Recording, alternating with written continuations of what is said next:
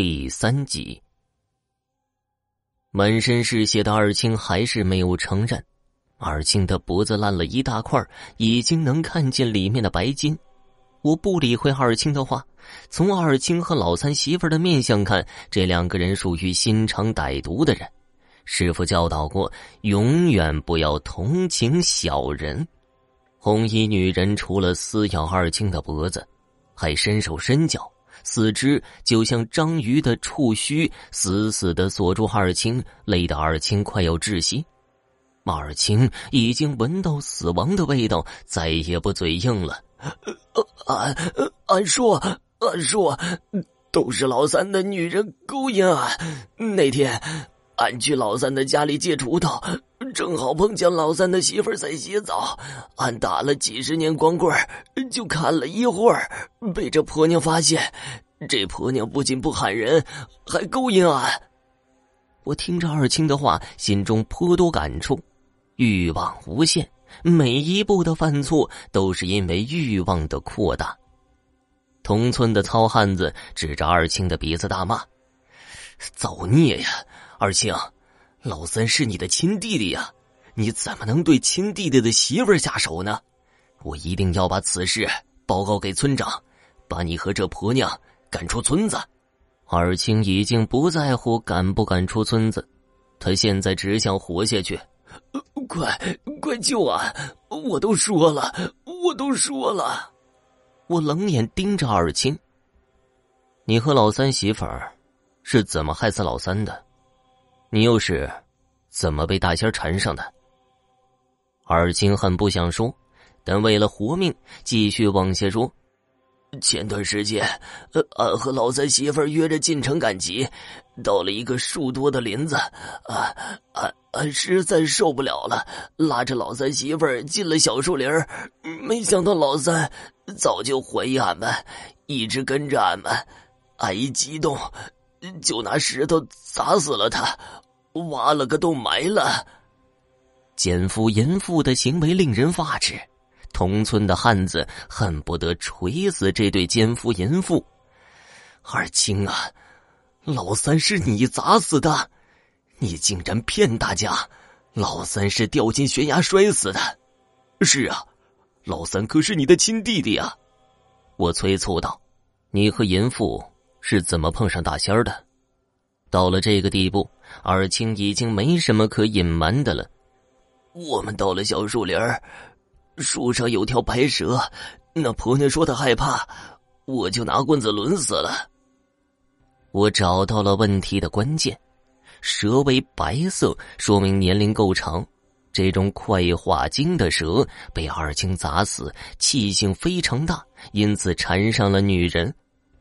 俺知道的都说了，快救救俺吧，快救救俺！二青脖子上的伤口溃烂一片。血管被老三媳妇咬烂，快撑不下去了。我呵呵一笑，我什么时候说过会救你啊？我的这句话是压垮二青的最后一根稻草。二青的眼睛绷直，想要挣扎着站起来。你你你说什么？你你不救俺？你这个混账！快！快救救俺！二青根本站不起来，老三媳妇用四肢死死锁住他，咬住他的脖子。我静静的看着二青，二青是罪魁祸首，必须死。大仙儿的复仇心很强，二青脖子处的伤口血越流越多，胸口的背心全红了，周围的一圈地面完全变成潮湿的土洼。活死人之地已成，人死之前阳气外泄，阴气凝聚，周围的地界会非常潮湿。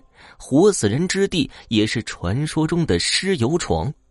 有些老人快死的时候，守在身边亲人会发现老人躺着的床铺油烘烘的，这些油都是将死之人身上冒出来的，也就是尸油床和活死地是一个道理。活死地形成，被红衣女人紧紧咬住的二青，挣扎的动作越来越小，蹬了几下腿之后，再也没有动静。二青虽然死了，这个女人却没停止撕咬，还在张开利齿撕咬二青身上的肉。死掉的二青身上没有一处好地方，衣服也破破烂烂，散发出浓厚的血腥味。小师傅，接下来怎么办呢？太吓人了！老三的媳妇儿不会把我们也吃了吧？大仙儿的复仇的确很麻烦，如果不解决这件事情，大仙儿会一直复仇下去，整个村子都会受到波及。我抓了一把石灰粉撒向老三的媳妇儿，石灰粉能够暂时隔绝两者之间的联系，让老三的媳妇儿恢复正常。诡异的竖纹眼瞳逐渐正常，老三的媳妇儿重新清醒，松开利齿，咋回事儿？这是咋回事？老三的媳妇儿身上的裙子凌乱，头发也乱糟糟的，大片的皮肉露出来。老三的媳妇儿还是很有姿色的，皮肤像牛奶一样水嫩无比，一步三颤。咋回事啊？二青，二青！我抓住老三媳妇儿的胳膊，别叫了，带我去你们遇见白蛇的地方，不然你也活不了。大仙在你身上。如果不驱除出来，你会把全村的人咬死，你自己也会死。老三的媳妇吓得脸煞白，身上早已湿透了，红裙子紧紧贴住皮肤，咋会沾上这玩意儿啊？哼，这个时候就别装蒜了。二青把什么事情都交代了，你们遇见白蛇的地方在哪儿？老三的媳妇眼神躲闪。事情都是二青干的，跟我没关系。是二青杀了白蛇，也是二青杀了我老公，我好命苦啊！如果不是看到老三媳妇的面相，我还真的会因为他的话同情他。青竹蛇儿口，黄蜂尾后针，二者皆不毒，最毒妇人心。老话说的果然不假呀。这个蛇蝎妇人见二青死了，就把事情全推到二青身上。我冷眼看着老三媳妇儿，不想死的话，就把遇见白蛇的地方告诉我。在，在飞牛山半山腰那片地方，有片槐树林。得到了我想要的消息，我把老三媳妇交给同行的几个汉子。这个女人不洁。